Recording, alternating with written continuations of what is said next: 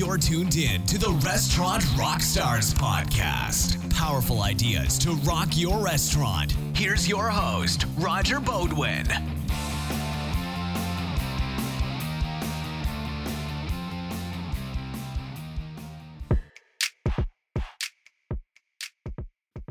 OMG, guys, this episode is crazy. I'm looking back on my 20 years of starting and running a super successful restaurant. In this episode, I'm working once again with my friend and fellow industry professional, Jaime Oikle of RunningRestaurants.com.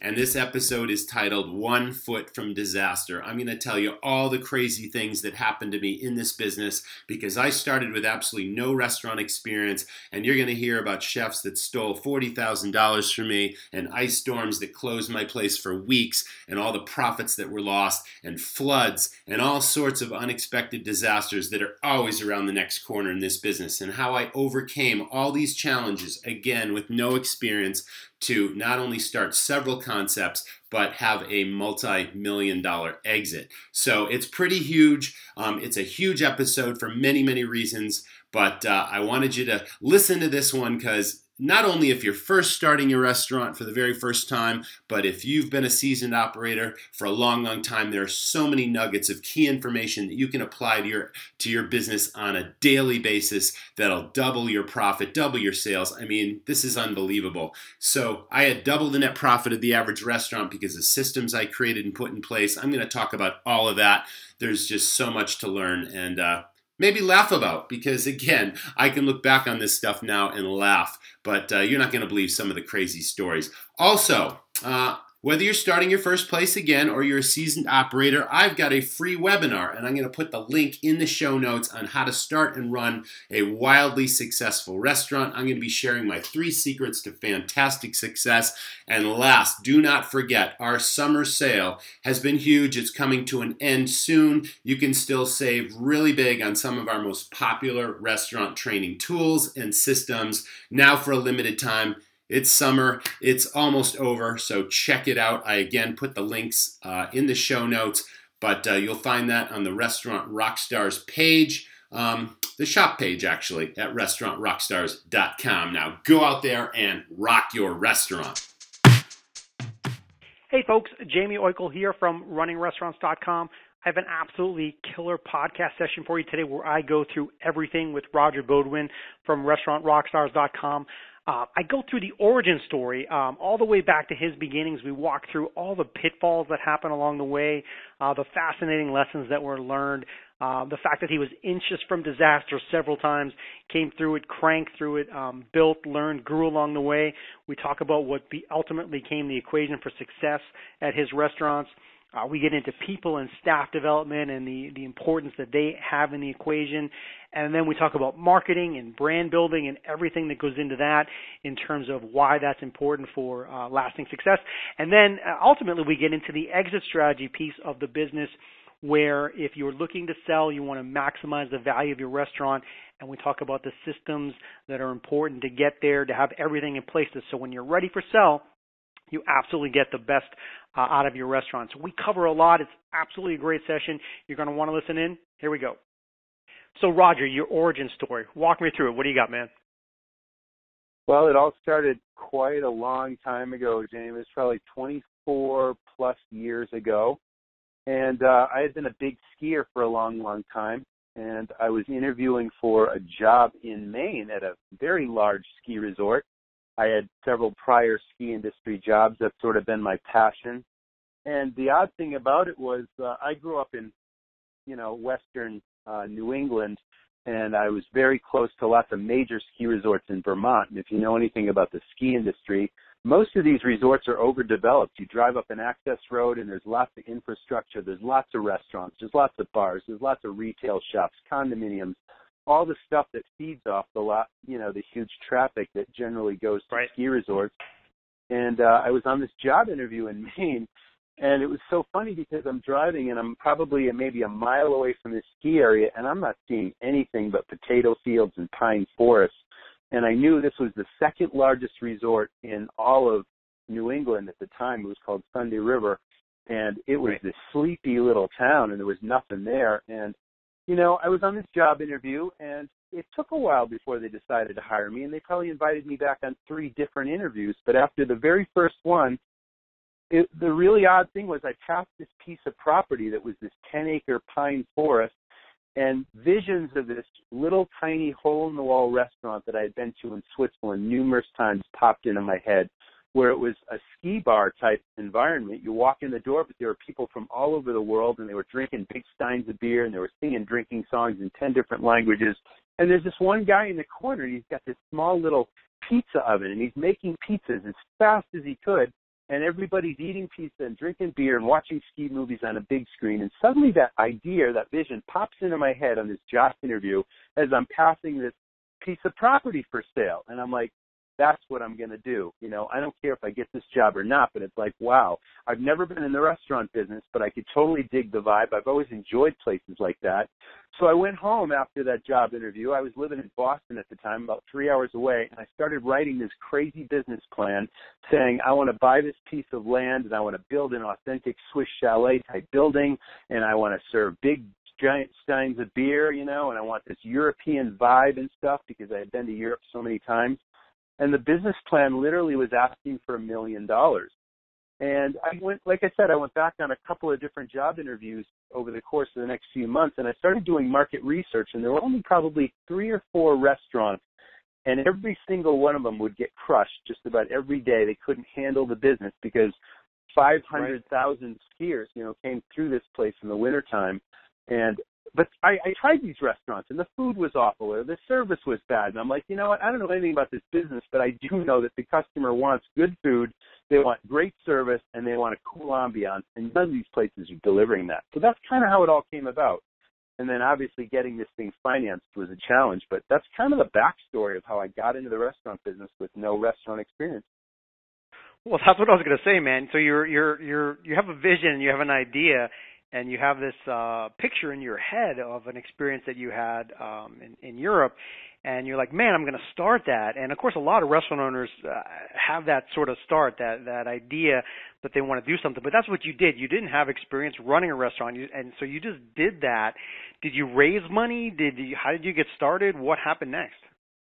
Well, the first thing I did was I took this basic business plan. I had gone to business school, so you know I want to make it clear that I did have um, you know, business acumen, you might say. I had an MBA from a good school and I knew how to write a business plan. So the business plan was pretty solid, but it was pie in the sky. It's like, I want a million dollars because I need to buy this 10 acre piece of land. I need to do new construction, build a building, buy all the equipment, have working capital, you know?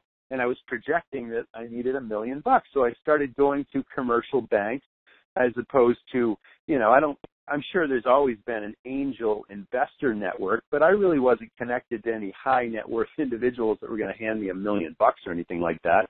You know, my my parents were behind me, of course. They were going to give me some money to to get started because whenever you go for a commercial loan, you always need a down payment, that sort of thing. But these first few um, bank interviews, the very first question, as anyone can imagine, is so how many bars or restaurants have you ever owned or managed before? Because obviously I'd never been in the business. And I couldn't answer that question other than truthfully saying, well, I've never been in the restaurant business before. I don't know the first thing about it, but I got a great idea and I got a great business plan. And this place up at Sunday River needs everything and everybody's succeeding in spite of themselves. And if I just do a, you know, if I just do it half as good as they're doing, I'm still going to do okay. Not that that was right. my intent, of course, but that was the pitch, you know. And everybody kind of laughed me out of the office, saying, "Yeah, go get some experience first, and maybe we'll see in a few years." You know, that was the typical answer. So we probably went on, uh, you know, ten different appointments with 10 different commercial lenders and the answer was always the same. It was starting to get pretty discouraging until right. through some connection um, a long time ago, like I said, this is this is going back 20 plus years ago. But the largest commercial bank in New England at the time was called Fleet Bank. They were based in Providence, Rhode Island, and they later got bought out by Bank of America. And they were growing really, really fast. Well, anyway, somehow I stumbled upon a loan officer at Fleet Bank who just happened to ski this particular ski area just about every weekend. And he had been going there for years and he was well aware of the situation. He knew that there were a bunch of restaurants that had lines out the door. He knew that there wasn't enough you know, oppor- there was too much opportunity and that this place clearly needed to be developed and he knew that the traffic was there. And then he believed in my, you know, my, my um, business skills and all that. And he read the business plan and he's like, okay, I totally think this can work. I just, I just think you're, you're biting off too much, you know, right off the bat without the experience. You got to start off much smaller. I'm not giving you a million dollar loan. If you scale this project way back, I'll give you $150,000. So I'm like, whoa, what can you do with $150,000? You certainly can't buy land, build a building, buy equipment. You got to go into an existing space. And then we started looking for commercial, you know, rentable space, and there was nothing close to the to the ski area, which was literally six miles away from this small town. So the there was very little you know, real estate available. However, there was a new, here's where the story kind of gets interesting. There was a new development on the table where some wealthy people were putting in this big real estate development that was going to have a pedestrian mall. It was going to have retail shops. It was going to have a movie theater. There was going to be a hotel at the, at the end of the street that anchored the whole thing. And it was coming online within the next eight months or so. So I started looking at a space there, and the space that really appealed to me was next door to the movie theater. So I'm like, okay, built-in local traffic at the movies, built-in ski area traffic, and all that kind of stuff. But it was prohibitively expensive. They wanted a ridiculous right. amount of square cost per square foot. The building had been built, but it was raw. It was not fit up on the interior. There was no plumbing. There was no electrical, none of that kind of stuff. And I literally had to fit out this building and I didn't have enough money to do it. Plus, I knew that, you know, it's something just screamed, this isn't going to work. The numbers are just not going to work and it's going to take forever to capture an ROI there.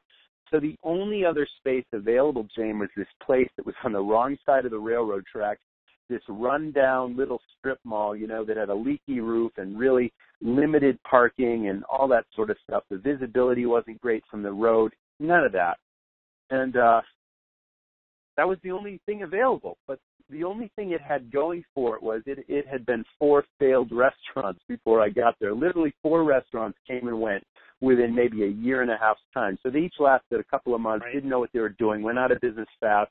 But the some of the equipment was there. There was range hoods, there was a walk-in cooler and a compressor, there was a freezer, you know, there was tables and chairs and all this stuff that the landlord owned that went with the space.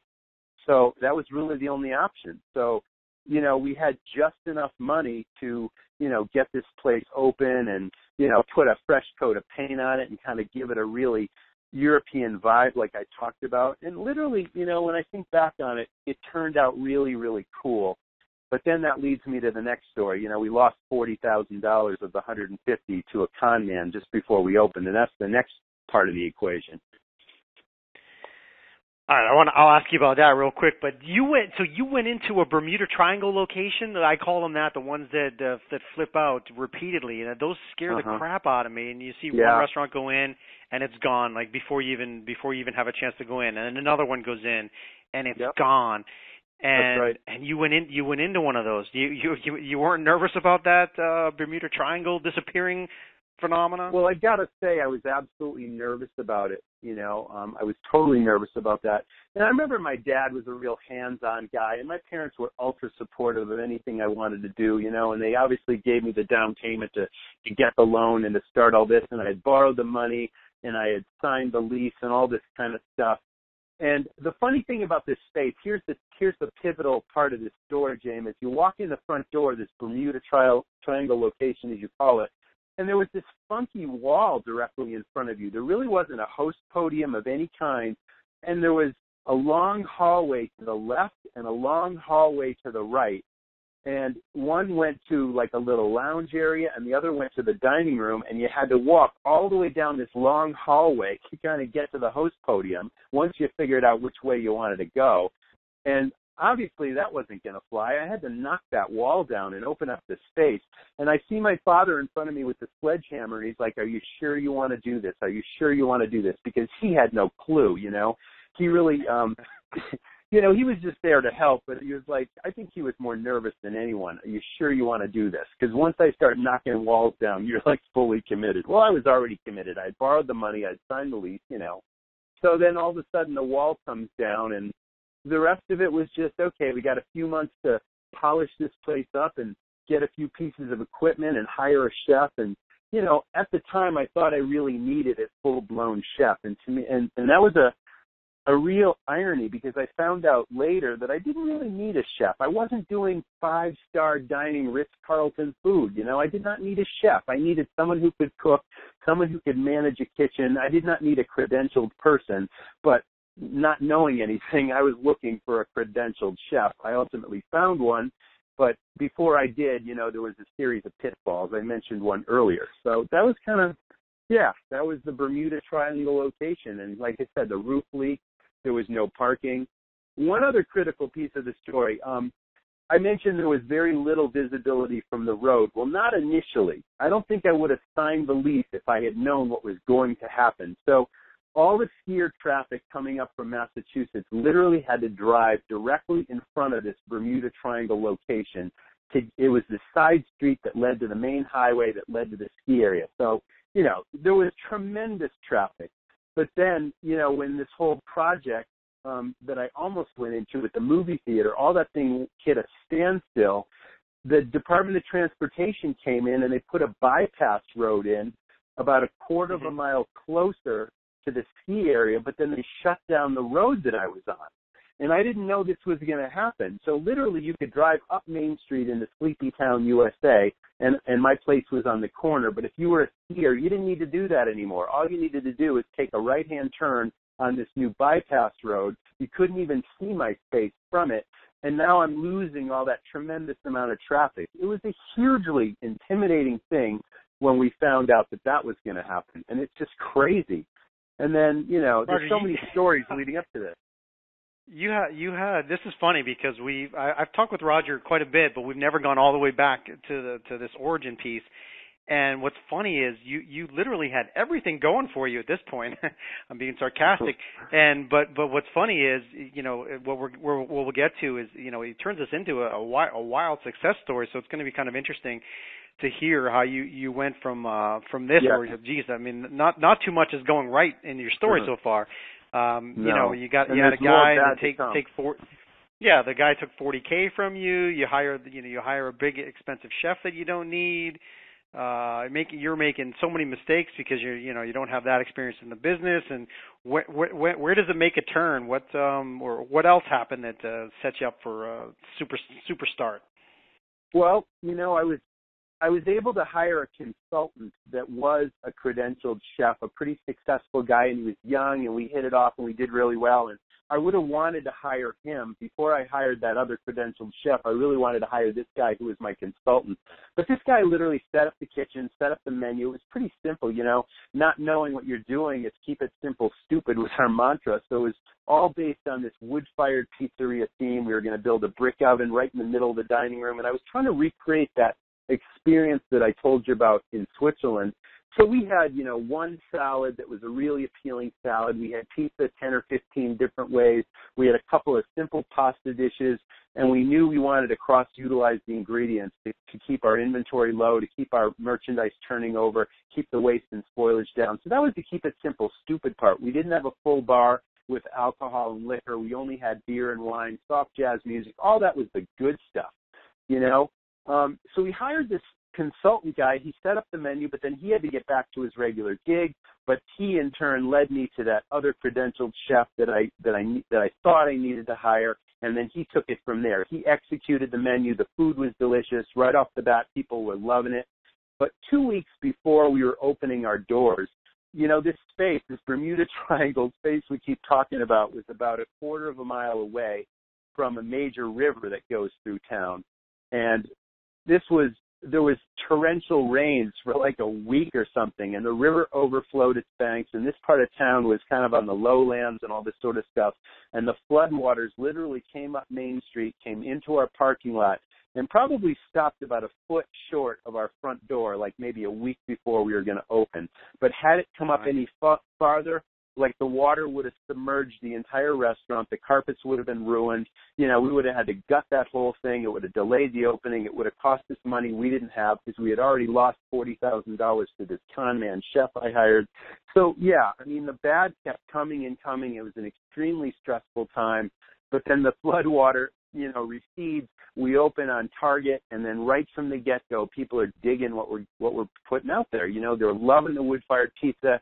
It was all about food service and ambiance. I was starting to train my staff, you know, with this concept that I later started calling sales stars and the service was great, the ambiance was cool, and people started to talk. And I did very little advertising, and the word of mouth kicked in, and literally there were lines out the door, and I started to steal business from all those other restaurants, and we we couldn't keep up. It was just too crazy, and we didn't have too many seats. I think we started with 80 seats uh, that first season, and then the second season we were able to um, expand. Uh, we, we were able to bring in 20 more seats, and then it was 100 seats and all that kind of stuff, and then you know, and then there's more to the story to that, but that's kind of that, those are the true origins of opening the doors for the first time. You know, we had a huge takeout business. The phone was ringing off the hook.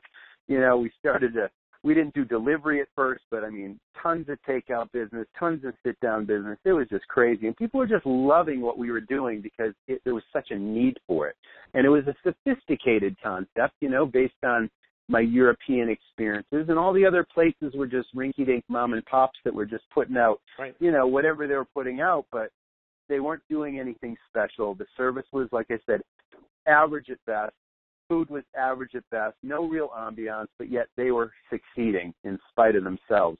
And I don't mean to just pick on restaurants here. There were other businesses too, and no one seemed to care about service you know, back then video rental stores were big and there was a video rental place and you'd go in there and they'd act like you were doing them a favor by, you know, by patronizing them. You know, it's like the attitude, it was just, I just didn't, I just couldn't get over it. And that was, that was literally the catalyst for this superior level of service where we treated every customer like they were the most customer, most important customer in the place, even though the place was full. We made friends with customers every night. You know, we gave them great experiences. We gave them great food, and the ambiance was wonderful, and it was just a beautiful way to start.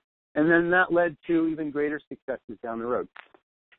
Yeah, yeah. I want to I want to do a couple things right here, and and and just kind of highlight the fact that you you pointed something out. You you came into a marketplace and you felt like you know everything was very average or below average, and people were doing it doing it anyway because they didn't have many choices. And so once you give them a better experience, then then that starts to feed off itself. And really, the surprise is, I would I would argue that that's it's it's still true today because like nine out of ten of my experiences are very much below average when I go out to eat. Um, whether the food is mediocre, the service is definitely mediocre, and yeah, people have figured out the ambiance a lot of times. You know, places are yeah. cute and kitschy, and they have uh-huh. ideas. So that's usually solved these days. I, I think that I, you know, go, you go back 20 years ago, places were probably kind of plain Jane, and but I think people have kind of solved the ambiance. But the food and the food maybe somewhat. The service people are still totally dropping the ball so I, I kind of want to talk about that a little bit, a little bit more. But, but, but I also before before I let you go, I I I, I figured out the title for your next book because Roger's written, written, okay. written one book, and I'm yeah. sure he's going to write more in the future. But one, the, the title is One Foot from Disaster. How I yes, turned, one foot from, you know, oh, you know what I mean? Because you were, you were, you're exactly. If that, if that flood water had come in, I, I promise you, you probably it, this whole thing probably would have just floated away with with the with the with the the water from the river because you you I don't know I don't know that you would have come back from that with all the things that uh, were just getting started. That would have been the death knell. So you were literally one foot from disaster. And and I think yes. probably for restaurants that are that are listening to this, operators, they probably have their their own their own similar story of you know being inches from disaster and turning it around. And that's kind of the fascinating part about each each success story that you'll find in the business is that kind of that moment, those critical uh, times in your business where you're like you're hinging on disaster and then you overcome that. But I think I think what was most successful for you is the philosophy of delivering above and beyond what else was available and then just and then just cranking into that system and doubling down on it. So let's let's go to the service the service side where I think that's probably where you were able to separate yourself the most. And of course, you you know you, you later built Sales Stars, and that was a big part. Yeah. Talk about that okay. piece of it, you know, kind of exclusively in, in in terms of how you found that to be a differentiator for for the business. Well, I believe service. Okay, so the key word here besides service is the word brand. Okay, so right from the get go, my mindset was always about not building a restaurant, but building a brand, which meant everything about it had to reinforce, sustain, and elevate that brand right down to the staff. I recognized quickly that the staff could either be, you know, order takers, you know, that that could potentially sabotage your your biz, sabotage your business if they weren't trained properly, but they could more importantly become brand ambassadors that really took people on what I call this magical journey of what our restaurant was about. I think I realized very quickly that there were going to be first time visitors that didn't hear the word of mouth from other people, that didn't have any preconceived notions, had no idea what our restaurant was about, but I wanted them to feel welcome. I wanted them to feel like they were regulars, as if they were old friends. And then I wanted them to quickly know what was great about the place.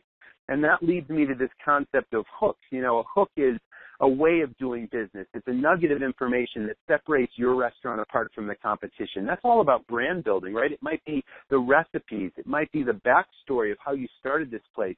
But it's all the interesting things about what you do and how you do it that's interesting to the customer that suddenly they feel a sense of belonging to. Like, I, I can relate to that yeah, I love that idea. Yeah, I feel comfortable here. I feel like this is my place. That's called affinity, right? So all these things came together. And so I trained each individual person to represent the brand as their own individual brand that was on strategy with our brand. So every person in any restaurant has a unique personality and you want to encourage that. You want people to be who they are authentically and not come across with this canned sales pitch. You know, you want them to authentically, one, believe in what you're doing so strongly and believe in the food and have their favorites and then you want them to make recommendations and you want them to tell your customer everything that we know the customer is going to enjoy if they've never been in the place before, they've never seen our menu before. It's like you want them to feel like they've been there a hundred times before and they keep coming back for more. So that was the brand building. And then the next part of the piece was the uniforms, right? The authenticity. We were recreating a Swiss experience as if you were to go to Switzerland and see the, the window boxes from the wooden chalets filling over with geraniums and the cuckoo clocks and the chocolate and the smells and the sights and the sounds and the mountains. And there were traditional vests from Switzerland that were red and and the work you know the, the the farm workers actually wear these things all over Switzerland and they have little buttons that are in the shape of hearts and the furniture, you know, if you've seen that European chalet furniture, it's heavy wooden tables and chairs. We we had chairs made that had little heart-shaped cutouts out of the back of the seats. You know, we and we played, you know, really soft jazz and European music. We brought this whole brand ambiance to life. And then the last part of that equation was training people not only how to serve, not the base, not just the basics of hospitality, but also how to sell because it is about making recommendations and suggestions, not just having the pad and pen in hand and saying, what'll you have? Taking the order, delivering the food, and then when the food's ready, you bring the food over and you auction it off. Oh, who had the fish? Who had the steak? You know, it's like that is such horrible service.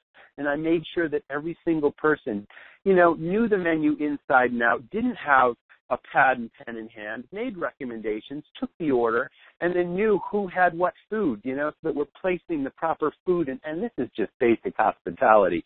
But then at every stage of the meal, it's a series of opportunities where you tell people about everything they're going to enjoy next and every all the hooks and everything that's special about the place. And that to me is what I call the magical journey. And so few restaurants do that.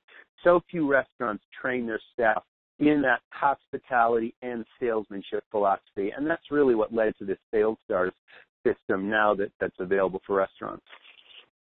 All right. It's really, really, really cool there, and you have lots of stuff going on there. But my first question goes goes to the people, right? I'm like, oh man, he's he's talking about all these things, and and that all sounds good.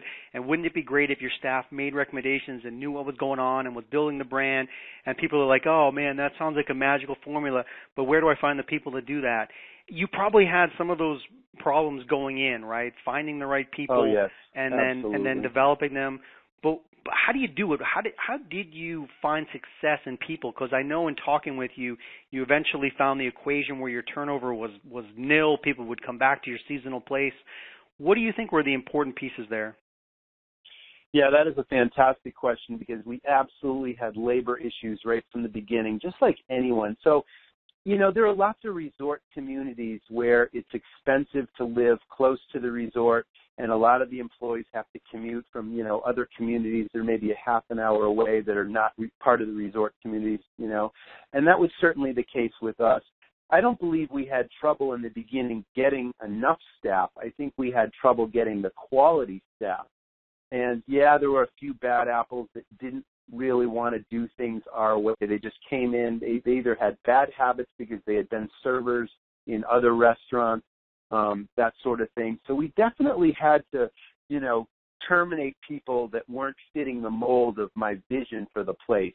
And I knew right from the get go, I can't work with this person. If this person isn't trainable, if this person isn't going to assimilate this brand and be part of this culture that I want to create and this philosophy of what we want to ultimately deliver the customer, I can't work with these people. You know, it's it's not going to be fun anymore. And it's got to be fun. It's got to be about chemistry and camaraderie. And you know, it has to become this culture, this culture of hospitality family and fun where everyone feels like family, everyone's having fun, everyone likes working together, and it's all a common purpose. So there had to be four or five people right from the get go that just had to go, that just didn't fit.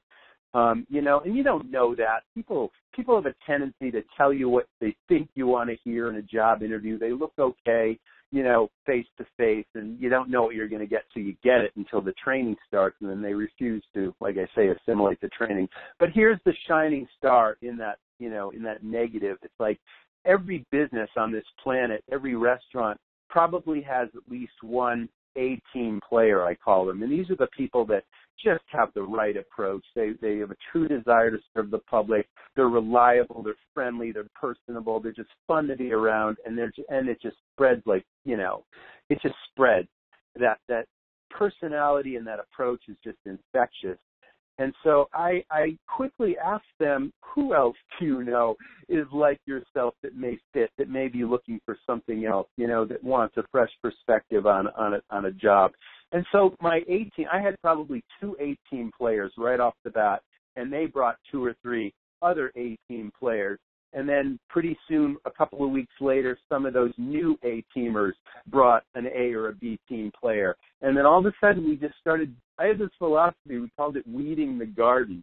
And if you were a C player, and if you really didn't have that right approach, and if you didn't, if you were just there to collect a paycheck, you weren't for us. You know and and it became very quickly evident that those people were not delivering great service to the customer and I wouldn't even let them on the floor. You know, we try out for a shift or two, and if you just didn't have that right stuff, and if you were there for the wrong reasons, man, we weeded the garden and we just kept finding A teamers or B teamers. And I've explained this to you before. A B team player has the right attitude, they have the right approach. They just need a little polish. They just need to watch an A teamer or shadow them for a couple of shifts to really assimilate the best practices while they're practicing their own end game. And then pretty soon they're an A team player. And if you concentrate on using your A's to train your B's, then all of a sudden you only have A's. You no longer have C's because you weeded the garden and you got rid of them because they're not doing you any favors, you know. And a lot of people, you see the help wanted ads in the windows all the time of restaurants and businesses,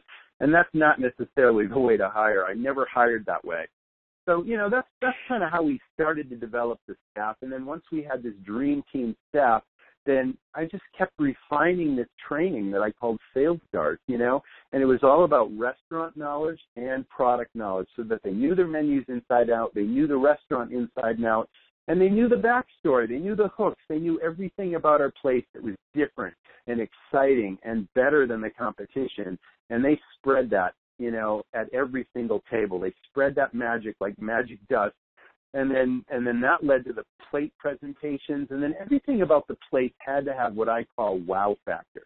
Where it started with the food. When you put the food in front of someone, every plate presentation, you know, and there were no camera phones back then. You know, this is 25 years ago. You, you know, there were no smartphones with with cameras and that kind of stuff. But today, you know the story. The phones come out and people are snapping pictures of the food because it looks so. It's a work of art. They don't even want to cut into it with a fork or a knife, and and they say wow to the table when it's put in front of them. So that's wow factor, you know. And everything about us had to have wow factor, from the ambiance to the service to the food everything was about wow factor. And, you know, the training just kicked in from there, training every staff person to think like an owner and to assimilate, you know, put themselves in the guest position, see things before the guest sees them. Anticipate needs was a big thing too.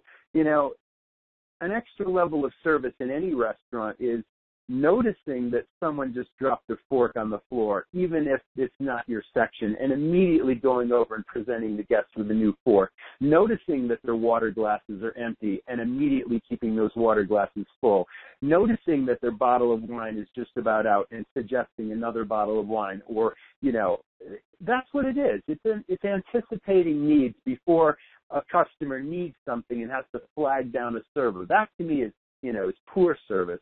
Anticipating needs is superior service, you know? And, and we can just keep talking on this topic all day, but those are the basic fundamentals of our service delivery.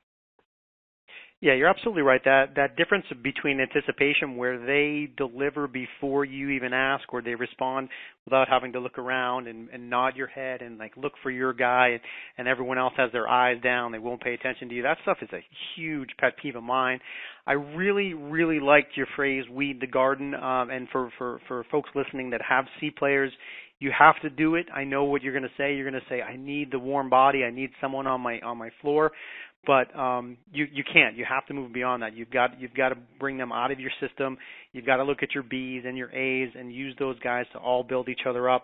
And so when you do that, you have a great system. And so everything was was going well, going well. And I, and I know that you didn't stay in the Bermuda Triangle location forever. What happened where you got to be bigger and you got to more more of your uh, more of your dream uh, became real? How did that come to fruition?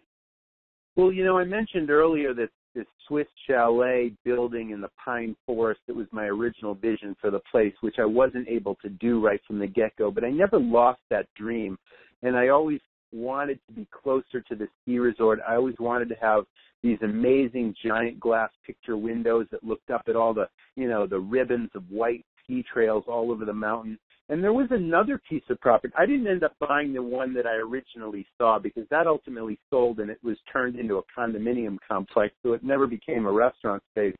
But there was one other piece of property over the, you know, um, over the three seasons that I ran this place in this Bermuda Triangle location. Every time I went up the access road to the ski resort, I kept looking at this 18 acre piece of property literally at the doorstep of the resort and it was this old farmhouse and an old barn on a knoll, you know, and there was 1500 feet of road frontage where every single skier had to pass by this property twice and there was a huge for sale sign.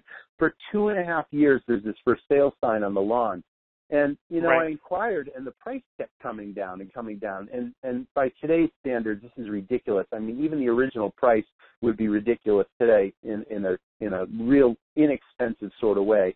But the original price was four hundred thousand dollars for 18 acres of this prime real estate with those amazing views of the mountain I'm talking about. Literally less than a quarter of a mile from the action. You know, where I was six miles away in the Bermuda Triangle. And so ultimately, two and a half years later, now the price is $210,000. And I knew we had a two year track record of success where, you know, we were profitable right from the get go with that first place. And I don't know if this is relevant to the story or not. You know, we talked about early pitfalls in this restaurant, and I don't want anyone to think that, okay, once we got over the flood issue, one foot from disaster, that it was all over. No, that very first winter after we opened up, um, we decided to try and open for the summer, even though there was no skier traffic, to see if we could survive simply on the local traffic. Now, the population of this town was 2,000 people year round, and we quickly lost our shirt by opening up. So we made money right from the get-go that first season. You know, made good money. We were profitable right, you know, right out of the gate. But then we proceeded to lose all that money by opening that summer you know, serving right. two people for dinner some nights and ten people the next. I mean, you can't survive long doing that, but we wouldn't have known if we didn't start.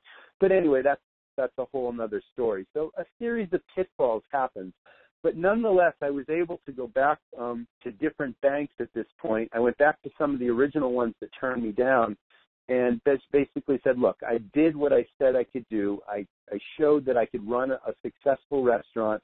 Now here's this grand vision of give me a million dollar loan and we're going to build this Swiss chalet and we're going to, you know, really rock and roll this place. And so there was a local bank um, that I ended up working with for about 20 years, had a fantastic relationship with the same lending officer over 20 years. And at this point, he's like, absolutely, this is a grand slam home run. And he wrote the million dollar check. And we basically bought that property, 18 acres for $210,000. We then built a 6,000 square foot post and beam Swiss chalet on that piece of land. Later expanded it to 8,000 plus square feet. And every single year we grew that business in a certain way. We grew the bar business. We went into live entertainment doing rock bands and we really turned that place into this, this iconic destination. But that didn't happen overnight either you know, everyone's seen the the Kevin Costner movie Field of Dreams, and the famous line from that is, "If you build it, they will come." Well, that's what I believe too. I thought, okay, I'm gonna. I've had two years of success in this location. Now I'm going to build something literally right there, this huge, grandiose property, and now suddenly I'm going to capture every single skier that goes to a ski resort, and I'm going to have lines out the door again. That's what I thought, and oddly, that did not happen. The very first season, I remember we built it and I'm standing in the window looking at the road and all these cars are just driving by and no one's driving into the parking lot. And I couldn't figure out why. I'm like, oh my God, for every 40 cars that drives by, maybe one comes in. And it's just taking a while to build the business. And, uh, you know, we still had the successful place downtown, which was the Wood Fired Pizzeria. I failed to mention this new building was a steakhouse. And I'm like, okay, if pizza's going to work, steak is going to work, right?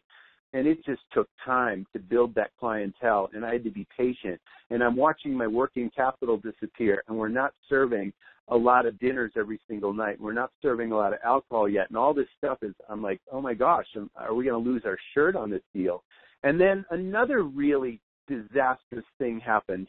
Several weeks into the season, there's this major New England ice storm. And if anyone in a warm climate doesn't know what an ice storm is, literally it rains you know, during um, a, a warm spell, and then everything immediately freezes. So now you've got ice hanging on all these trees, and the weight of the ice is pull, is knocking the trees down, and all this is falling on power lines, and it's just this disastrous situation where the power's knocked out in like a 50 mile radius, and the crews can't keep up, and the power's out for like three weeks, and we're you know we're literally running on candle power, you know, and and we lost so much business for like a three week period and there was really not much we could do to catch up before the season was over. We knew again that we weren't going to reopen that summer because no one was going to be there. So it's like you got this huge overhead. You lose three critical weeks of business because of this power outage and this ice storm. How can you possibly survive this?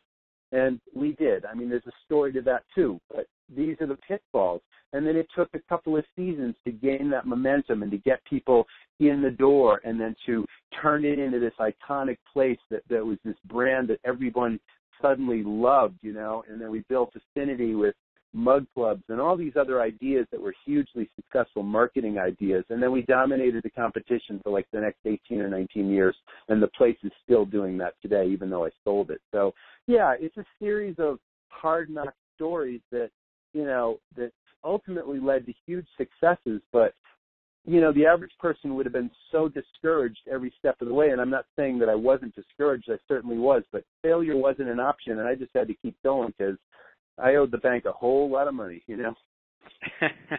yeah, listen, a, a couple things I want to come back to is one, Roger's point, if you didn't catch it, catch on, is he quickly turned into a, a seasonal business. Just just open for what four months? Four months out of the year? Yeah, yeah. It was really Thanksgiving through like the first week of April, so it was about twenty twenty one weeks. You know, it was it was about yeah four month season. It was a real tight window, and if it rained, then that would affect your business. If it you know, if it didn't snow, that would affect your business. It was, you know, there were a lot of ups and downs, a lot of sleepless nights, a lot of um a lot of challenges there. You know, when you're in a weather dependent location and uh, you know, you're you're counting on that weather to be perfect, you're counting on it to snow, you're counting on it to be cold enough so that the ski area can make artificial snow, which is the lifeblood of the ski industry today. But if it's above 30, you know, 5 degrees or so, you can't make snow. So, yeah, and then people don't come because most of a the traffic is destination traffic from major cities like Boston and Hartford and and that sort of thing and Portland, Maine and yeah, if there's no snow in your backyard in Boston and you look outside and it's, you know, 50 degrees and the birds are chirping, you're thinking about golf. You're not thinking about skiing, even if the ski area is making snow. So we had to overcome all of those challenges to get, you know, to get a steady business going. And thankfully we had enough good winters that uh, we were able to build a cash cushion and all that kind of stuff and, you know, carefully planned strategic um, projects that would add return on investment and would increase sales and and we you know we did relentless guerrilla marketing and all that sort of stuff was pivotal to the success of of this place you know and then it just goes from there yeah, well, we're yeah, exactly. Where I wanted to kind of go with that as a reminder is, you know, with a mindset of a seasonal business where you have 20, 21, 22 weeks to make your money for the year, or you're screwed um, what I what I like about that story is it forced Roger to really you know hone those systems over the years to make those you know 20 plus weeks you know kick kick ass because you literally closing the door for the other parts of the seasons. And and the the lesson for folks is there there may be a night um or a week that you should just close down. And we've talked I've talked with Roger about this yes, before for sure. because you're you you know you, you your break even is way off and you're just losing money by being open. So he realized that. So he said well all right I'm going to be open for I'm going to be open 4 months. So I'm going to I'm going to nail my staff my service my people my marketing and obviously as you can tell he learned a lot of lessons and bumps and bruises along the way, but eventually figured out that the formula to make those things happen. And did did that locate the, the new location stay as a steakhouse, or did you change with, to to meet the the demands of the the marketplace? What happened there? Yeah, all those things were true. Yes, the steakhouse stayed, but um to meet the demands of the marketplace, one, we had this successful place downtown, this this wood-fired pizza place. But like I said, the location was poor, the visibility was poor once they put in that new access road, and it was really um it was really something we knew we didn't want to continue. I mean, not to say we didn't want to continue the concept, we didn't want to renew the lease because the the landlord saw that we were super successful. So, you know, we had a really open-ended lease and uh, you know every every so often there were all these escalation clauses in a lease where it was just going to keep going up and up and up, and I wanted out of that space. So I mentioned to you this ice storm kind of took away a lot of our our opportunity to make money the rest of that season. So it was almost a blessing in disguise that the lease was up downtown, and so I crafted this plan to go to my bank and say, listen, you know, I want to expand on this building. I want to build a second floor and I want to build a new brick oven and I want to literally combine the two restaurants and because I don't want to renew this lease downtown. It's a viable concept, but I don't want to stay there. So I need to borrow more money to expand and to, you know, make the concept even more powerful than it is. And the bank totally bought into that and they totally supported it and they wrote another big check which if they hadn't have done, I literally would not have had enough working capital to probably reopen that next season. So that was the blessing in disguise for the ice storm. So we ended up getting the money, building on the second floor, building the brick oven, and then now here's where things get a little funky too. Now quickly, I, the way my mind works is I'm thinking, oh, pizza is super successful. The steakhouse is yet to prove itself, and steak is more profitable than pizza. But I don't suddenly want the pizza to start cannibalizing sales of steak. So I attempted to isolate or separate the two as if the two restaurants were, you know, were not one and the same. They were two separate places. So I actually built a separate right. entrance, you know, to the pizza place than the steakhouse. And people would walk in the door and suddenly mom would, you know, mom would want uh a pasta dish and the kids would want pizza but dad would want steak and they didn't understand why they couldn't get both you know and that was kind of a disaster that I had to work my way through. So that whole first season, we had a lot of explaining to do to the customers. I'm sure we turned quite a few people off because I was terribly afraid that, you know, that our profit margins were going to be vastly diminished. And again, I, I mentioned earlier we had a high overhead place. I needed to sell as much high profit stuff as possible. But then the walls just came down that second season because it just wasn't working. So now suddenly we combined the menus and now the place expanded even further. And now you can have sushi and now you can have steak and now you can have pasta and homemade salads and full bar and the whole thing And yes, pizza did make up 70% of our sales, but we made sure that, you know, we maximized our efficiencies, we maximized our profits. We came up with this concept of cash cows, which we've talked about a lot. You know, these items that have very high perceived value but are almost poor, pure profits put on the plate. And that elevated the check averages and the bottom line profits. And then we built our bar business and we sold lots of alcohol. And then we brought in the rock bands and the cover charges and getting people to stay there dancing late at night. And yeah, and all those things were kind of the formula for success once those walls came down. So again, you know, it's pioneering your business. It's learning what's working and what isn't working and realizing quickly the things that don't work. You have to quickly abandon and make them work before you turn off too many customers, you know, until you ultimately find what everyone appreciates. And that's ultimately what happens. Man, I think that's kind of. I think it's fascinating to go through the journey of um, I have an idea, and oh man, it's going to work. I can't wait, and then and then finding out, oh geez, uh, I kind of missed. I kind of missed on that one, and then realizing it, and, and then shifting, and, and and continually shifting until you find it, right? And I think people right. they they get mm-hmm. that, but sometimes we get stuck in our our our ideas of well, no, it's going to be this way, and, and I'm going to stick to that, and, and then all of a sudden lose, lose, lose, and then boom, you're out of business.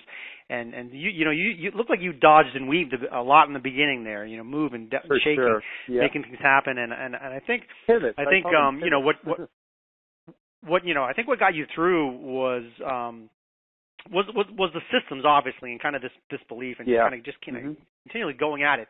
So let's kind of end or start to wrap up there where where you've got a business that's you know gone through the mill and you've kind of figured stuff out and probably at some point you're starting to think about the the exit strategy for that. And when a business thinks about exit strategy you can't just decide you know on one day that you want to sell the business because you you just can't. You have to have um, systems in place revenue history things like that in place so you can get you can get a good amount of money for it how did you go about that process of, you know, I, I know you, you, uh, you know, again, kind of get into the making sure you have the systems in place. So highlight all that stuff. The fact that you put all the lessons into into work, and then you later put it into programs and stuff, and then having that in place to say, okay, I'm ready to sell, and then obviously, obviously finding the seller and doing the doing the transaction. What do you think about all that? Yeah, well, I guess that ties into okay, so the systems are critically important, but then the cash flow is ultimately the determinant of sales price in your business. And yeah, there's lots of formulas to value a business or a restaurant. And yes, you you take into consideration the value of the real estate. You take into consideration the value of the equipment. Goodwill plays a huge part. You know, uh, is this a turnkey business that someone can walk into and whether they know anything or not, there's management in place, there's systems in place where we can just take over and I can run this place with the managers that have already been running this place successfully. That plays into it in terms of value. But then the end equation is cash flow. How much does this business throw off in free and clear cash flow after taxes when all is said and done? And that comes down to the net profit margin of a restaurant. And interestingly, um, statistics say that the average, you know, full serve restaurant in this country, the net margin or net income profit is 10 to 15 percent of sales, or 10 to 15 cents on every dollar sales. So it's not a huge amount of profit. The margins really are this slim. But through all these systems and through all this incredible marketing and profit maximizing, everything I did to squeeze every nickel out of that place from a cost and profit standpoint and everything we did to really blow the marketing firepower through the roof to really become a dominant brand ultimately Im- impacted net income and net profit, which was double that of the average full serve restaurant. So we enjoyed a 31% net profit margin on this place, and that in turn threw off tons of cash flow, which made this place super appealing to a potential buyer. It was a turnkey operation with systems in place that had a fantastic dream team staff that literally nothing was broken. It had a huge clientele that, that was fiercely loyal to the place and it was highly, highly profitable. So that was like the magic formula to ultimately sell. So you sell at the top end of your game, you sell for a very high price, and you know, then you move on to the next thing. That's kind of how it all came about. That's an exit strategy right there.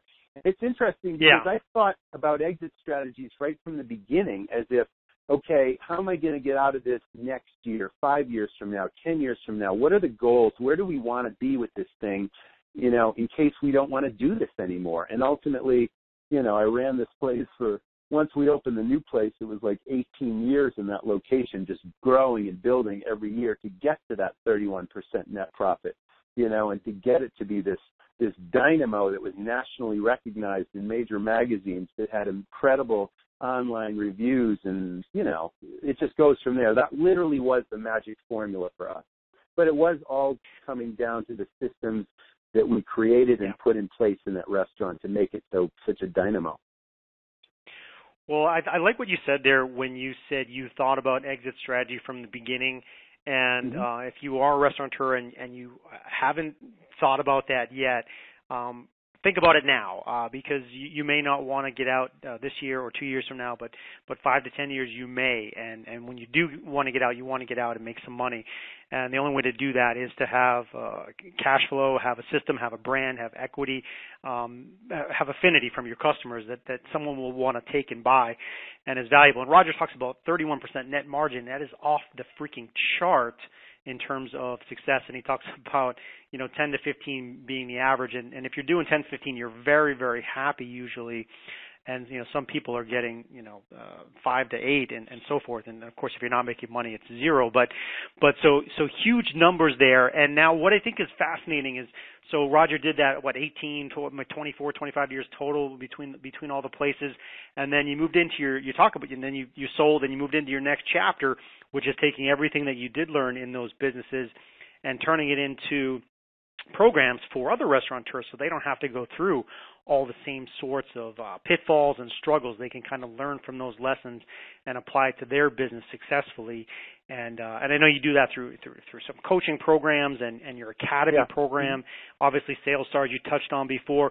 So so t- tell folks where you are now in terms of helping restaurants um, with some of the stuff you've learned, how you help them succeed, sort of similar results. What do you think? Well, it all began 25 years ago when I didn't know anything about the business. The first thing I did was immerse myself in every book I could read about opening a restaurant and opening a bar. And that was an incredibly laborious process of, you know, figure it out as you go along, but read and absorb as much information as possible. And now, you know, so many years later, when I wanted to take everything I've learned in 20 plus years of running, you know, super successful businesses or restaurants I wanted to make a turnkey online course that was a one-stop shop for everything that anyone needed to know if they had a dream and they wanted to start and open their very first restaurant with very little or no experience, much like I did, or I also wanted to be equally effective for chefs who have worked in restaurants forever and they always wanted their own place and they always wanted to put their own stamp on the food and, and create their own restaurant. And one thing I quickly realized is, you know, chefs are incredibly talented people, but many chefs don't have business skills and they don't realize that a restaurant is a business. It's not just about putting out delicious you know, appealing food. It's also about human resources and managing people and insurances and liabilities and legalities and and bar operations and you know and, and marketing and all these skill sets that they may or may not have. So it's you know the academy is also for them. And then thirdly, if you're an existing operator and maybe you're in the five to eight percent net profit range, if you're making money at all, you know I see so many operators that I work with that are, you know, getting into their middle age years. They've been at this forever and they're spinning their wheels and they're not making a ton of money. They're making a living, but they're not making a life. They've missed their kids growing up. They've missed their their kids' graduations and soccer games. I see it all the time and they just want out. And so you know, they either want out as an exit strategy and they need to build value into their business, or they're happy where they're at, but they just want to be doing better. They want to increase the profitability. They want to increase their service levels. They want to increase their marketing firepower. They want to maybe dominate the competition and not just do okay. And so, you know, the academy really is a is a five module turnkey course that puts these financial controls in place. I call them three foundational fundamentals the first being staff development, training, recognition, and rewards. So that's building your dream team. And then creating that culture of hospitality, family, and fun, and then training your people not just to serve, but also to sell and to maximize your opportunities. You know, that's a foundational element. The second foundational element is clearly the cost controls and the profit maximization piece.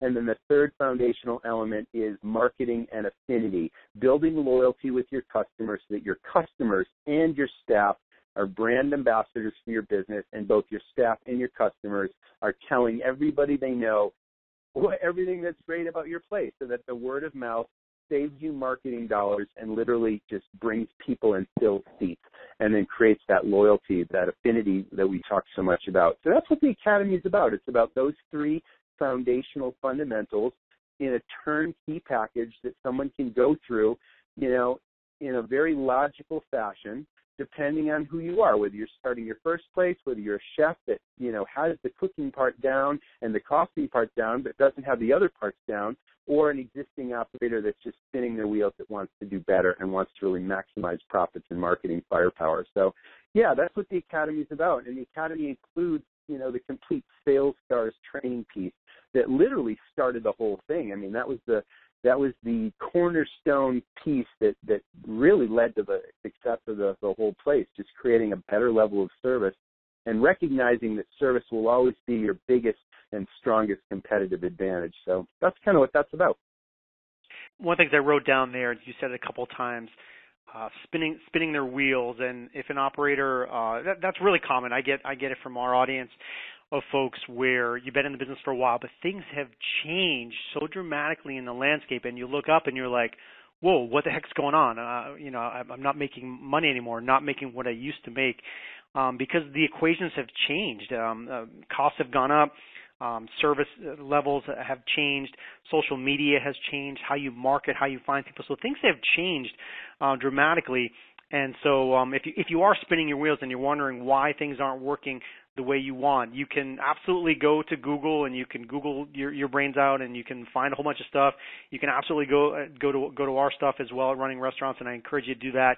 But you, you also can can use a program like Rogers. Um, the Academy is going to give you all that stuff all in one place. So so you take out you take out a lot of the question marks of what do I do um, in this case, and it, and kind of walks you through the pieces of your business that you may not have lined up. And so it's it's actually something that people are hesitant to do but um if you can step outside of where you are and, and you know and, and just i think i think about it like coaching right roger? I know your kids do sports mine mine do sports. Yeah and um you know they have coaches they have trainers and you know and and and people once we graduate from schools and and colleges we think we don't need any more teaching or any more coaching or or anything else. Like we think we got this. But the reality is we don't. We need help whether it's you know picking up a book or or working with a coach or buying a program or going to uh, a seminar or a conference we got you got to do those things outside of your business to grow your business.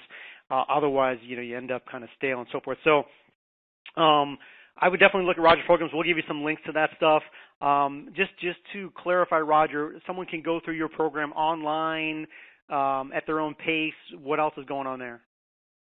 Yeah, it's absolutely turnkey. You know, it's a series of video trainings, it's audio tutorials, um, fully turnkey, you know, automated spreadsheets that are super simplistic, you know, that just give you what your critical numbers are. A lot of restaurants out there that I deal with, you know, they're not taking regular inventory. You ask them, um, do you know what your food and beverage costs are? They can't tell you that. A critical piece is how profitable your menu is. And a lot of people, you know, throw a menu together based on what they think they need to have, but they don't know what each individual item contributes to bottom line profit. And a lot of times lower profit items are your biggest sellers, and that's the kiss of death. So these are all simple tutorials that just plug in your critical numbers, make it simple to analyze in minutes a week, and literally walk you through the marketing stuff we talked about, the service and the sales training, and just give you these systems that you can then execute in your place. And it's a little bit of homework up front, but what isn't, right? But once the systems are in place, now that's a powerful formula. You know, you got to have those systems, whether you want to sell your business down the road, whether you want to franchise your business, whether you want to just take some time off and hire a good manager to run the place. This gives you the freedom and the time and greater profits to do all of those things. So yeah, I mean that's that's kind of what it's about.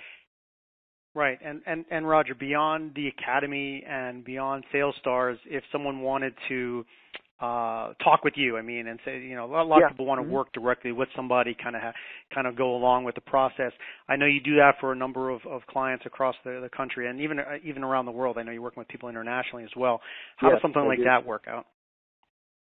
Yeah, you know, I I love to talk to people, so I'll give you a, you know, I, I'm happy to do a free phone consultation to talk about what your issues are and, and how I might be able to help. Um, they can reach out to me, you know, through my email address, which is uh, Roger R O G E R at restaurantrockstars.com. And yeah, I take on uh, certain times a year new coaching clients, and I, you know, this is something. What I normally do is I use the academy as the foundational elements and then I coach people through those things. I kind of hold their hand and I hold them accountable to the exercises in the academy because a lot of people are real hands on. They can dive in and, you know, and they're self motivated and some people may not, they might need a little bit more of a helping hand, you know, so then not only are they performing these exercises, but I kind of analyze their critical numbers and I, I apply a fresh perspective and an expert perspective to it. And we do your inventory and we do your you know, your menu costing, and we do all of those critical critical things, the daily break evens. You know, I give you those marketing exercises to do, and all the great promotional ideas that that I executed, and I and I compare your results, and you know, and we talk every single week for. Usually it's a, a five or a six week period where we have calls every week, and I literally hold you to task on all this stuff to make sure you execute it, and then I analyze what you have done. So that'll give you the best chance for success you know, if your bandwidth is low or if you got a lot of balls in the air, which most restaurateurs do, that sort of thing. So yeah, you know, we try to give you everything that you need to succeed. Yeah, that that sounds like um well, I guess the way I would put it is is is the, the holding holding accountable is, is the piece that's really important because uh we I'll go back to I'll go back to the gym for a second. You know, if we if you if you say I'm going to work out um, the chances of you working out yourself are, mm, let's say, 20%. But if you have a trainer or a friend who Mm-hmm. you make an appointment with to go to the gym, all of a sudden you're you're at 95%. You're not going to let them down. You're going to be held accountable. You're going to both achieve achieve goals. Exactly So right. I really think that's a I really think that's a valuable process to go through that you offer for for those folks is you know guiding along the way and um, you know, and if you listen to this, if you listen to this whole session, and, and I, I hope you did, and took a lot of notes. I, I know I did. But you kind of would feel like uh, from Roger's story that he's been through the pitfalls of the business. He's put it all together, and he's not not a, not a you know not a 19 year old guy thinking he can help your restaurant. Uh, this is a dude that's been through through everything you could conceivably go through, and has built out very thoughtfully the processes in place to help restaurants succeed. So I, I highly recommend from from my side checking out um, his program. I love the idea. Um, if you're somebody that wants to go through it with him, you know, getting in contact with Roger, you know, have have a 30 minute call with him. Uh, I, I know he's he's very happy to jump on the phone and, and talk with folks. You know, have that 30 minute call, see if you guys hit it off, see if there's something you can do together, um, and so forth. So I'll, I'll put Roger's uh, contact information on there, his email, so you can definitely uh, feel free to do that encourage folks to um, sales stars is an absolutely no brainer for your business. That's a program that will that will just dramatically uh, pay for itself in about two days or two seconds uh, because your staff are absolutely going to sell more stuff. So if if, if anything pick up roger's sales sales stars program uh, for your team to get the training they need to sell more stuff. And then the academy if you're looking for a deeper dive absolutely go for that. So uh, roger i appreciate you sharing everything with with me. You kind of you always open up uh, your heart and your mind and, and you let it all out. You don't hold anything back when you share stuff with folks. So I always appreciate that, brother. It's always a great time chatting with a fellow industry professional and colleague, and you know we have a great time just talking shop and restaurants, and we both have a passion for helping other operators just not only succeed but knock it out of the park. So I always appreciate the opportunity to chat with you, Jim. Yeah, man, absolutely. I do as well. Um, hit hit uh, hit folks with your um your your social media stuff, URLs. I mean, you you mentioned the email. Where else can they find you? Yeah, um, obviously we're on um, Twitter at Restaurant Rock One, uh, the numeral one. So that's our Twitter handle. Um, we're on Facebook slash Restaurant Rockstars. Um, the URL is obviously uh, restaurantrockstars.com. Um, we have a regular podcast we didn't mention. You know, I, I really enjoy the podcasting piece because every week I either interview an industry operator that's had great success or someone with leading edge technology or just something that'll help operators succeed, whether it's a finance topic, a marketing topic, a service topic. Every week there's free content that we put out that you can find on our website and you can subscribe to that uh, on our website um, through iTunes and then just have it delivered to your inbox uh, every single week. So yeah, that's a lot of fun. And um, if you like to listen in your car, that sort of thing, it's it's a it's a good time. Plus, it's always key takeaways there in, in those podcast episodes. We've, we're up to episode 110, so we've had 110 podcast episodes and still going strong. So yeah, tune into that.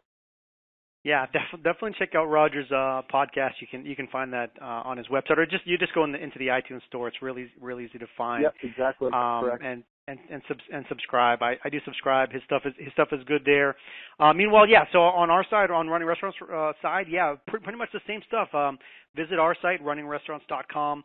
From there, you can get, uh, get our free newsletter. Uh, and when you're on the newsletter and that very first issue, at the bottom of that, you'll see all of our social media channels, including Facebook and Twitter and our iTunes podcast. Also in Google Play, you'll see the YouTube links. Uh, and you can search for us on those platforms and subscribe to us so that you don't miss anything. So, so we're out there. We want to we want to help restaurateurs succeed by giving them the information and tips and tools, and, and hopefully we did that today in terms of providing some value for the listeners.